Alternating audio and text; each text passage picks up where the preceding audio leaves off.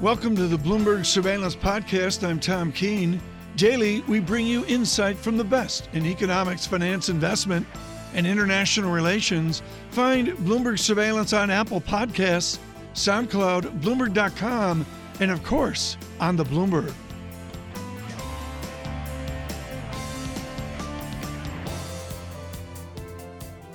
The U S is priced to perfection. I've got to go someplace else. One of the coveted decks of two thousand eighteen is Sharon Bell, Ki Ching Wang, John Kwan, Guillaume Jason, and Peter Oppenheimer at Goldman Sachs. John, you know, uh, John Farrow, this is a coveted PowerPoint, a story for two thousand eighteen yeah. by their acclaimed student of European stocks. And I'm pleased to say that Peter Oppenheimer, Goldman Sachs Chief Global Strategist and Partner, joins us round the table here in New York City. It's great to have you with us, Peter. And the story of twenty seventeen so far for me was just buy Europe, buy Europe, buy Europe. I got sick of hearing it. I'm sure so many people got sick of saying it. It's the perennial discount in mm. European equities. Mm. Is it a value trap? Well, it's a very good question, and for a long time, of course, it has been, partly because of uh, years of stagnant growth. And until this year, we had six years in a row of no profit growth. But things have got a lot better economically. Uh, profits have increased this year, we guess, by about fifteen percent. I think one of the main reasons why it's underperformed is because it just has a lack of technology companies. You think about it, the S and P is about a quarter of uh, of it is made up of technology. Look across Asia, twenty-seven percent. If you look at the European markets in aggregate, just five percent in technology uh, sector. And that's one of the sectors that's driven markets higher this, this year, and one of the reasons why Europe has lagged behind. So looking forward, if I look at Europe, your big overweight is banks on the European index. That's the highest weighting on the S and P five hundred. It is technology. So as I think about Europe next year, do I need to be constructive on the banks to be long Europe? You do, I think. Uh, one of the advantages that Europe has is that while it lacks a lot of growth, it does have some deep value. Now, to your point, of course, Europe has been a value trap for a long time. Even the value sectors have been a value trap because they've seen persistent falls in dividends.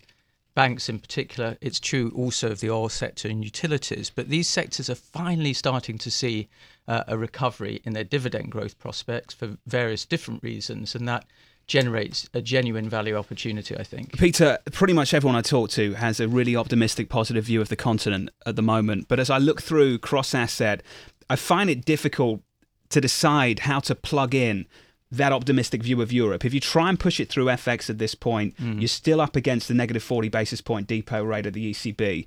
If you try and push it through bunds, try and push it through bunds and see what happens. Yields just right. stubbornly, stubbornly low, yes. south of thirty basis points yesterday. Why is the long equity trade going to work when it isn't working in the bond market right now?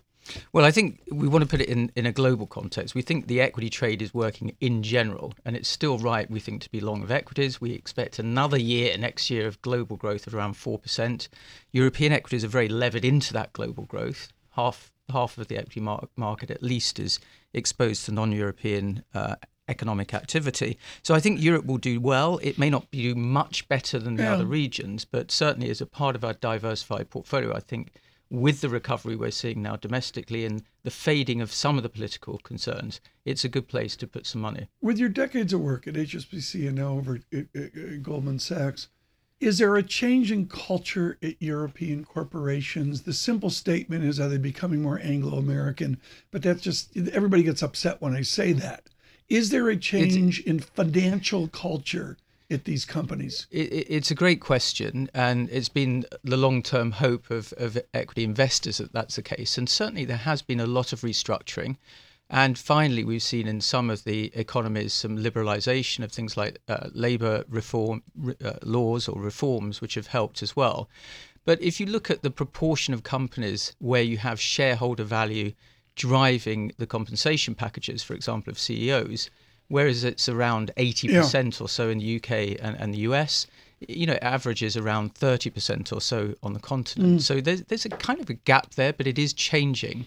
Um, and uh, I think there's lots of companies that are really focused on self-help right. now, uh, spin-offs, improving efficiencies, yeah. and they are getting a, a lot better. And of course, many of them are globally very competitive, yeah. if not global leaders. Where's the battle on Exxon's dividend of three point eight percent? and Total's dividend of five point two percent. Should I grab the European dividend?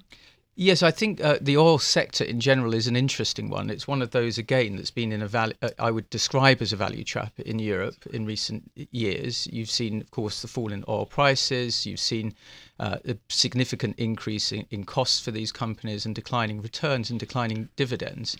I think the, the opportunity for next year is that the sector as a whole is really transforming from scrip dividends to cash dividends.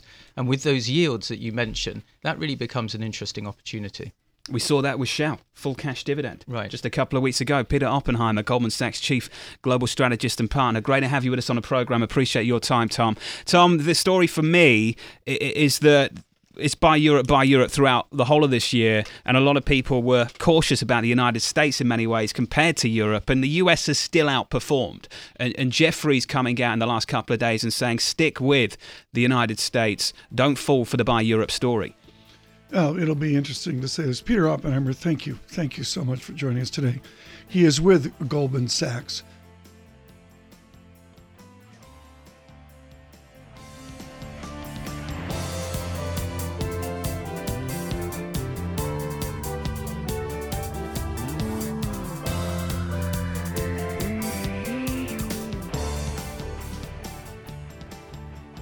The French take pride in their math, and they take pride in their convertible and derivative bond math. No one has done this better than Société Générale. And they have, John Farrow, a fabulous chart, and it is a chart of humility about extrapolating out into the future. They say, well, this is the glide path of Fed funds, and this is maybe what's going to happen, but this is also maybe. There's lots of maybe. There's not a lot of certitude, and that is a good and beautiful thing. There is. Should we bring him in? We should, please. Omair Sharif, Société Générale's Chief U S Economist. Omair, it's great to have you with us. Let's look ahead to next year. My big question for next year in the world of economics here in the United States is whether the Goldilocks growth scenario breaks down, whether we get a return of inflation and this Goldilocks story for financial markets, that growth remains stable, inflation remains low, changes. Does it change? I don't think it changes, but I think there's a, a bit of optimism being built up around the reflation story for next year, uh, you know, partly due to the stronger growth scenario. We really don't see growth changing very much, so about two and a quarter next year. But I think there's a bit of anticipation that, you know, inflation's really going to come roaring back. You, you hear the Fed talking about cyclical pressures pushing up on inflation. I think they'll get their story for about the first half of the year, but our suspicion is that in the second half of next year, that inflation figure will probably come back down to roughly about where it is now in core inflation. And, and th- that may lead the Fed to, to sort of pull back on, on rate hikes. So really, if I, you know, we're looking for three, but if I had a lean, I would go to two hikes as opposed to four hikes like you see a lot of folks doing now. Omair, explain to our listeners how this is possible when we just printed two hundred thirty-six thousand on initial jobless claims and unemployment tomorrow in the United States is set to come in at four point one percent. Why are we not talking about reflationary forces reasserting themselves, especially when you push through a fiscal stimulus through the economy as well? Yeah, well, we're we're talking about it, but, you know, Uh, I read this great phrase the other day, you know, you don't get inflation by incantation. Just because we're talking about it doesn't mean it's going to happen. And the reason really for it is that, you know, in my mind, there's two forces really pushing down on it. And they really don't have anything to do with the cycle or cyclical pressures. It's about shelter costs, which have been cooling off this year, and I suspect will continue to cool off next year as more supply hits the market. And the other is healthcare. And you've seen healthcare prices slow down quite dramatically this year. There really doesn't seem to be a ton of upside next year for, for healthcare. These two things make up around fifty percent of inflation and how we measure it. And, and if those they're not moving up, it's really hard to get the inflation data much higher right now. Omair, there is an argument in the Minneapolis Fed headed by Neil Kashkari that the Federal Reserve is the problem here. They're getting in the way of inflationary forces reasserting themselves. What do you say back to that argument? Yeah, I think, you know, their point is really that the more the Fed hikes, even though they're not seeing inflation, the more they could be pushing expectations down. And I think there's something to be said for that. I mean, if you look at, for example, the consumer surveys University of Michigan run, five to ten years, what do people think? For a long time, it was basically just between two, two and a half, three percent. It's now drifted lower over the last year and a half. So, you know, the public may see two percent as a ceiling and not a target. Yeah. And that's argument of several people, including Kashkari. Evans, I believe, is sort of on that same page as well. So, you know, there there is something to be said for, for the Fed allowing inflation to actually drift oh. higher. The question is, can they do it? Okay, I mean, you know, I mentioned earlier the derivative work of Société Générale over one hundred years.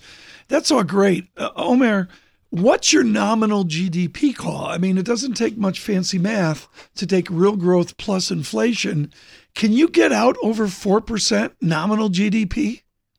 I think it would be a bit of a stretch to, you know, I understand people are, are pushing it much higher because yes. of expectations of fiscal stimulus.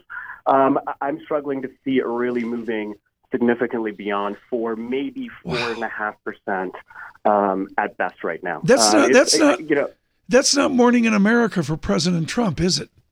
It's it's not, and you know he's pushing it up to four, five, six percent real G D P, as he noted yesterday. That's certainly a stretch, but I, I think you know consistently getting three percent, it's possible, but we just think it's going to be a bit of a struggle uh, next year. Omair Sharif, Société Générale's chief U S economist.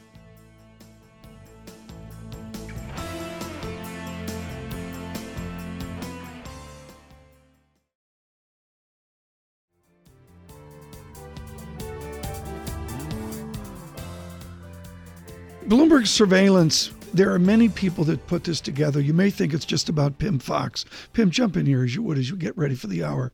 And with John Farrow oh, as no, well. No. We, we, but you and you I know there's, like, this. there's like twenty-five people behind us.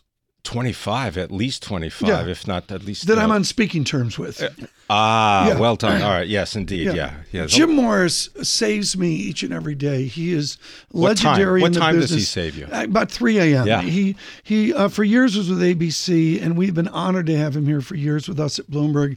And he's the one that writes the language we speak in news. What's the hardest part about writing the news, Jim Morris? Um, you actually learn for t- for T V what you have to leave out. Yeah. Because you can't put too much in there because the ear yeah. can't comprehend everything you see in print. And you're the one that makes Taylor Riggs look brilliant every morning, right? Taylor makes herself look brilliant. Okay, well, we'll go with that. Jim, you're on with us today because your home is four, five minutes away from these horrific Bel Air fires. You're focused on the wins, as is every Twitter feed I see. Why is the win now different than the win of one or five or ten years ago? Well, there's a, there's a number of things that have combined to make this. This is definitely the worst fire season we've had in Southern California in years.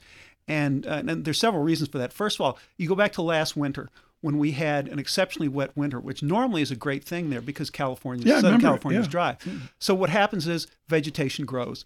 Then this summer we had a record, it was a record heat wave. So what happens to vegetation? All dries out. So now all that greenery has become tinder. So then we have, um, uh, we're wait, we're coming the season, we have the Santa Anas. These are the winds that come from the northeast. They go through the can- the, the mountain passes where they speed up. You know, so a twenty mile an hour wind becomes forty, fifty, sixty miles an yeah. hour. So all it takes is that one spark, whether it's a downed power line or something like that, and all of a sudden you've got these fires. At the tension around your desk yesterday, you were showing people the ash on the cars in your driveway, and that is well. What did you and the Morris family do to adjust or amend for something you can't control? Uh, there's not a whole lot you can do there. When, you know, once you made your choice, it's like the earthquakes. It's we're not we're a couple miles outside the fire zone. But what happens is, in fact, the ash we, I was showing pictures of yesterday wasn't from the Bel Air fire, which hadn't started yet. It was, Interesting. It was from the Sylmar fire, which is about twelve, fifteen miles away. People don't realize the impact. You can smell these things. When I first got out there twenty-something years ago, is that it reminded me of being in Boy Scouts. It smelled like a big campfire. And um, but the winds this year, for whatever reason, and it has to do with changing weather systems, um, the, the weather system rates them on a color scale. Orange is generally the high. For the uh, for the first time ever, the uh, the uh, color scale went to purple this morning, which means extreme. So they've already this morning, they've reported winds of up to fifty, gusts of fifty miles an hour. They say it could be eighty. And and one of the things that happens, it's not just the fire, which it obviously can make it spread faster. Mm-hmm. It keeps the planes from coming in and dropping oh, the water and the fire retardant on there. They were grounded yesterday for a good while. Interesting. Pim? Well, I just want to mention, I know uh, the area pretty well, only from Ventura and uh, Carpinteria and going, you know, what I would say west. And that's the one thing I just uh, ask people to pay attention to is, you know, you tend to think of California as a north-south, south-north experience, particularly with the four oh five, right? Well, you know, just about Ventura and Oxnard is where California actually is east-west, not north-south.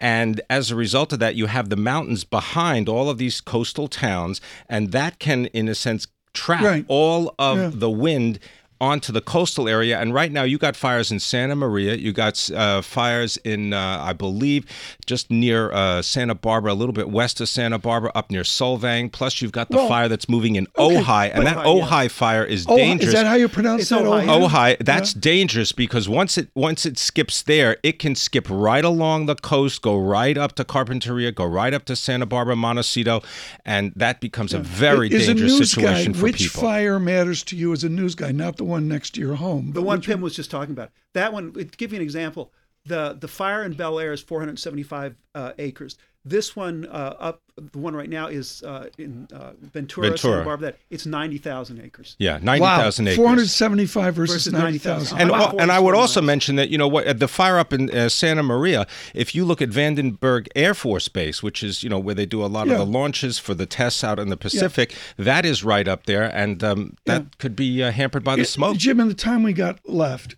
how do you respond to people across the nation who say, wait, why did Jim Morris build a house there?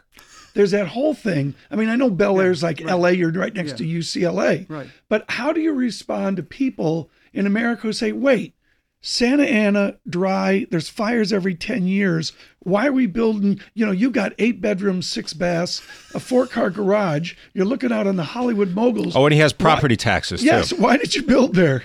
Um, You go there because, honestly, Southern California is paradise. Because you're too cool for school. Uh, that's true. And I, I, the people that say that, I'd say, well, why do you move to Florida and, and the Outer right. Banks and South Carolina where you have all the hurricanes coming in all the time? Do you go to the Mesa Boogie Guitar Store on Sunset Boulevard? Is that the coolest store in the world? Um, no, but I have been I have been by there. You've been by there And I've before. Gone to Hollywood Bowl a lot. Okay, we keep you on for another minute and a half, but Rich Truman says you got to write a fifteen-second reader for Taylor. I absolutely do, or Taylor's yeah. going to be really mad. Jim Morris, thank you so much. You're really you one much. Of the foundations of what we do here at Bloomberg News in, in carving the news out for you in the King's English. It, it's true, Pim, if it's got to be forty-seven words, it's a lot harder to write than to write four thousand seven hundred words. Just get rid of the adjectives. Yeah, well, adjectives, he does that. adverbs, just you know anything with an L Y, just remove yeah, it. And he does it effortlessly. I mean, I mean we don't... We well, and he does it starting at two a.m.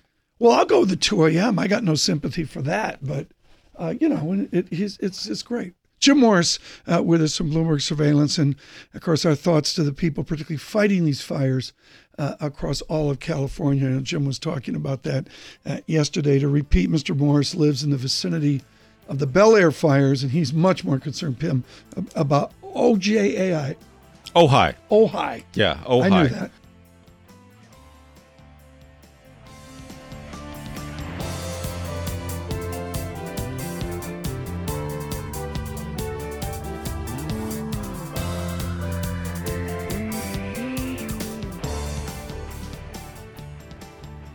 With us right now, Fred Lane, who is with Lane Generational, and this is a part of Raymond James. I want to point out, you know, with all the usual rules, he can't talk about individual stocks, even though I insulted uh, him and talked about G E earlier.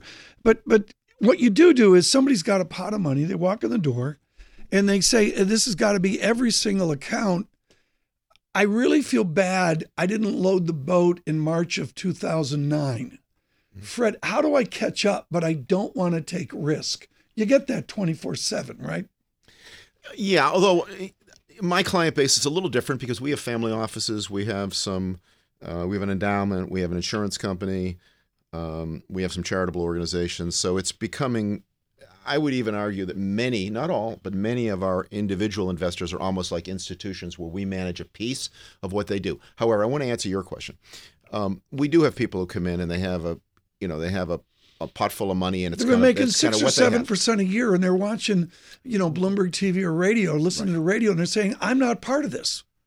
Well, that's the thing. You have you have to be in the game. And so what what's important for me is to show them, and this is true almost r- across the board. If you look at the S and P five hundred and you look at a ten-year chart, it looks like a pretty smooth. It looks pretty smooth. If you look at a five-year chart, it looks again pretty smooth. But if you look at a three-month chart or a six-month chart, it looks pretty ragged. So it's a question of of what is your time frame. You know, if if you can't be scared by volatility, you have to accept that volatility is part of the game. And when stocks are down, okay, is the time to buy them. I give you an example. We are heavily, not heavily, but we're, we're probably thirty-five percent to forty percent in technology-related stocks. Of course, technology is a very, it's it's pervasive in everything mm-hmm. we do.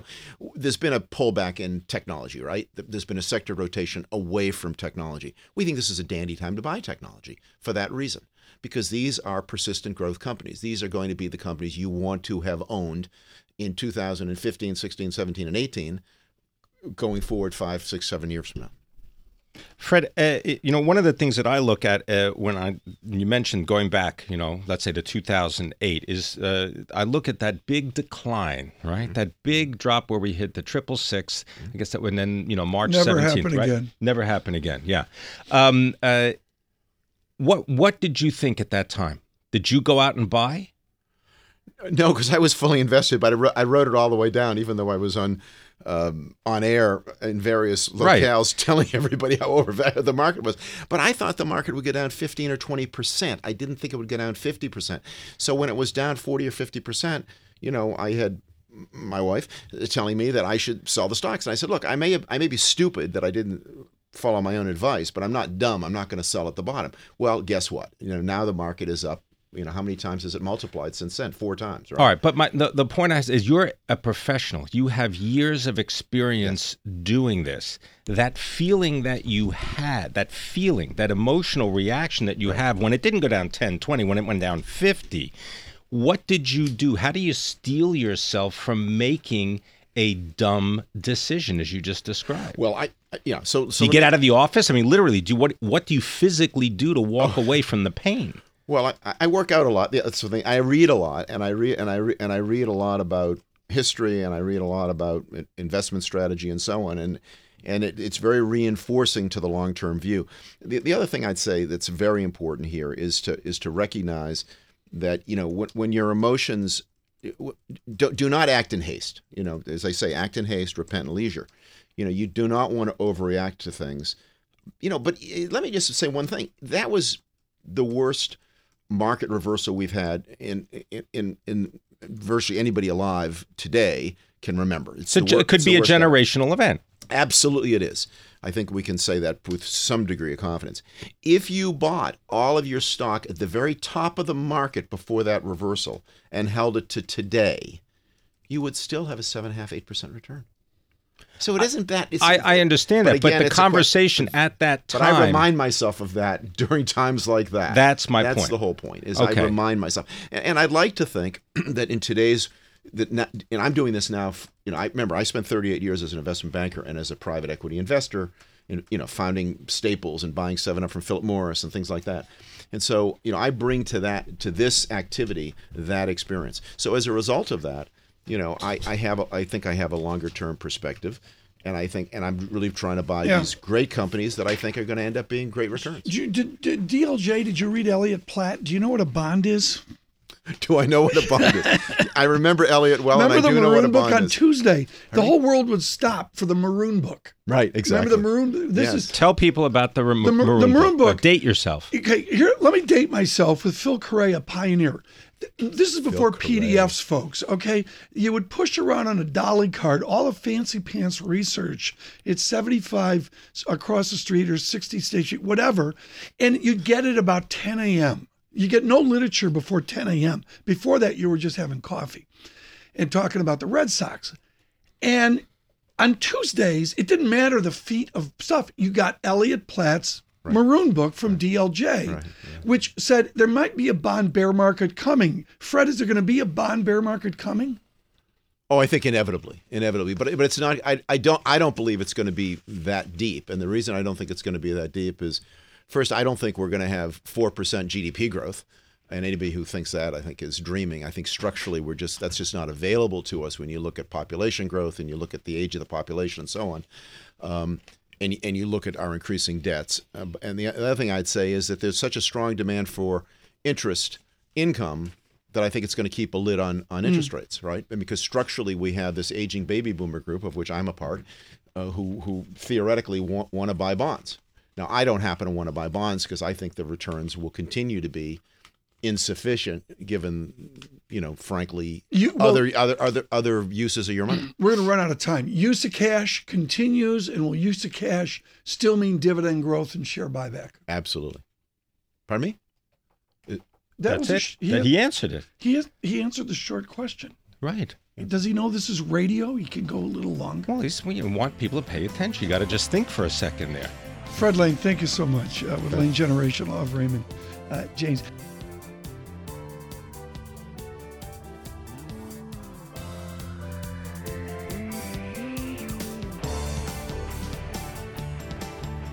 Thanks for listening to the Bloomberg Surveillance Podcast. Subscribe and listen to interviews on Apple Podcasts, SoundCloud, or whichever podcast platform you prefer. I'm on Twitter at Tom Keene. Before the podcast, you can always catch us worldwide on Bloomberg Radio.